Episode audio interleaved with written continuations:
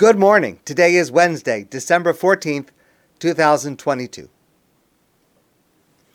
The very first Rashi in Chumash, at the beginning of Bereshis, Bereshis bara Elokim, God created heaven and earth. Rashi asked the following question Why does the Torah begin with the words Bereshis bara Elokim?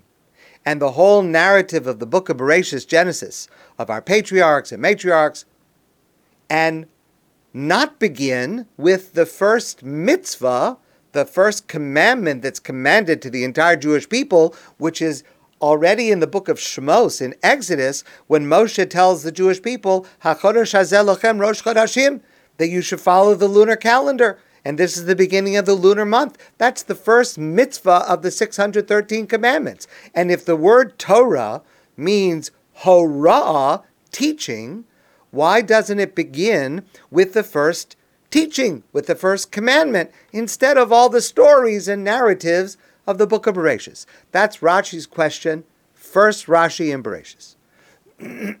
and Rashi gives an answer which is amazingly prescient for our time. Rashi says, There will come a time when the nations of the world will say to the Jewish people, Listim atem, you are thieves, you are interlopers, you have no right to the land of Israel. And therefore, says Rashi, the Torah begins, Bereshis bara Elokim. God created the world. And God promised the land of Israel to the Jewish people. And this is our pedigree. This is our proof that we are the legitimate inhabitants of the land of Israel.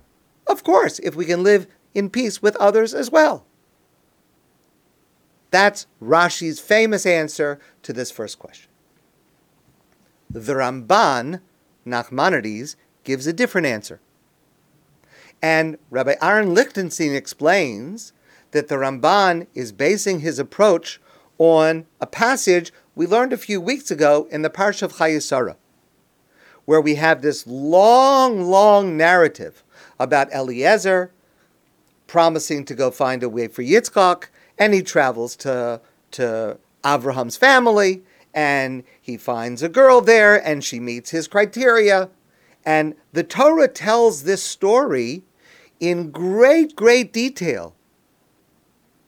And our sages tell us that there are important lessons to learn from the Sichas Chulin, the everyday speech of our patriarchs and our matriarchs how they lived their lives day to day, how they acted on a normal, regular basis. There are lessons to learn. There are values that we learn from the book of Bereshit, the narratives in Bereshit.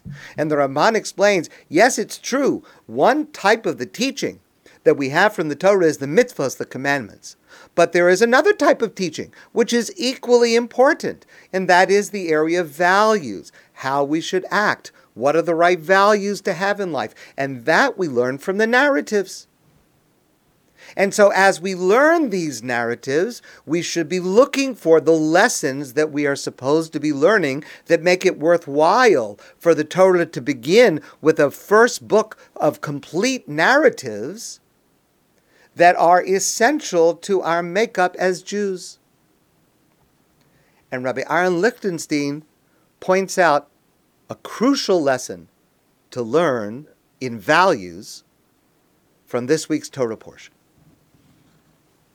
This week's Torah portion begins with the terrible disharmony among the sons of Yaakov.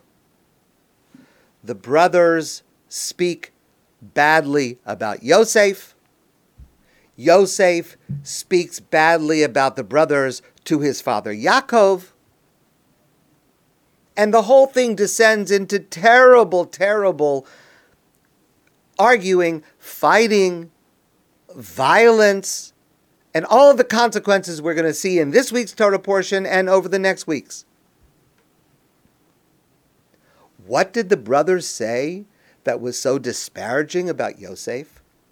What was it that set off this whole thing? And Yosef goes and tells his father, they're speaking bad about me, and it causes the argument and everything else that happens.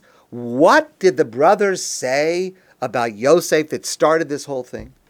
Remember, the Torah tells us Yosef was 17 years old.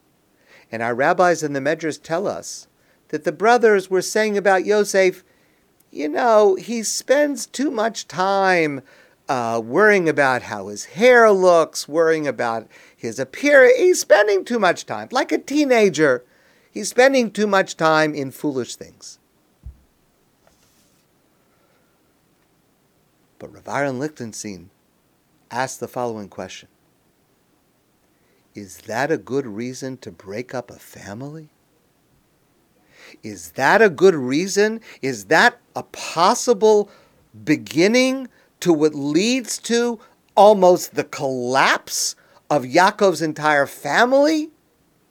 And the arguing and the violence and the humiliation and the suffering because he's spending too much time thinking about his hair? It seems ridiculous. Yaakov suffering for years thinking that his son Yosef has been killed. Yosef suffering, being sold into slavery, then being imprisoned. The brothers suffering when they have to go down to Egypt and they're going to realize in next week's Torah portion that now Yosef might take revenge on them and they're afraid for their lives. The entire story that, that snowballs until the Jewish people are exiled and enslaved in Egypt, as we, be, as we see in the beginning of the book of Shemos. And it all comes because of comment, a comment about Yosef spending too much time with his appearance, with his hair, Says Rav Lichtenstein, what we learn from here is that jealousy and suspicion and negative speaking about another that could be so minimal, it could be mundane, it could be about nothing, it is destructive. With just a small measure of benevolence and goodwill on the part of each side, they would have managed to get along. Okay, so he's 17 years old. He's spending a little too much time with his hair and his appearance. Okay. All right, Yosef, they said something not so nice about you. Okay, you'll get over it. But the moment, says Rav Aaron Lichtenstein, that people become mean and suspicious, even the smallest issue becomes grounds for hatred and competition, and this reaches the point within a space of just a few psukim, just a few verses at the beginning of our Torah portion. We have these dreams of Yosef, and then just a few verses later, the brothers are ready to, God forbid, kill their brother Yosef? But yes, yes, that's how far it can go over nothing.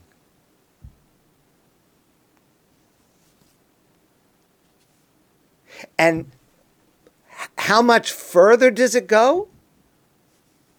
When finally, later we're going to learn finally, after the reconciliation, after they're all together in Egypt, after everything is over, and then Yaakov dies at the end of his life, and then the brothers are worried. Maybe Yosef is now going to exact revenge on us for what we did to him all those years later.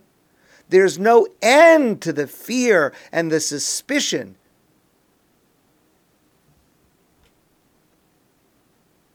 How much bitterness was stored up in the hearts of every single one of these participants over decades. How does it affect Yaakov when at the end of his life he comes before Paro and Paro says, How old are you? And Yaakov says, I have lived bitter and sad years. His whole life is colored by this terrible, drawn out trauma. Says Rav Lichtenstein, this is the reason the Torah begins with Bereshis, to teach us lessons like this, This, if not the most important, is certainly very high on the list. The Torah wants us to understand how mistrust and blame can destroy everything, even among this most majestic family.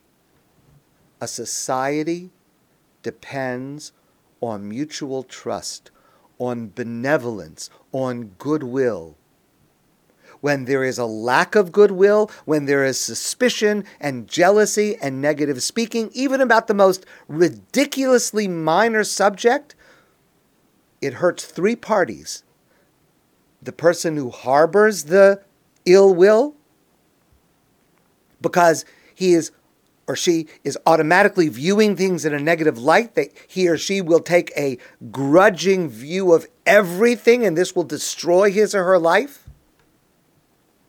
It harms the person who is suspected of, of wrongdoing, even if it happens that the suspicion is justified, it causes more harm. And third, society as a whole is harmed.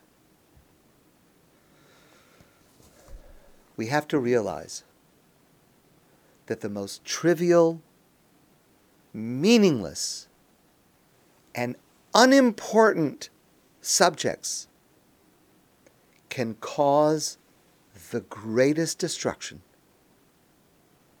unless there is a measure of goodwill and trust and benevolence and forgiveness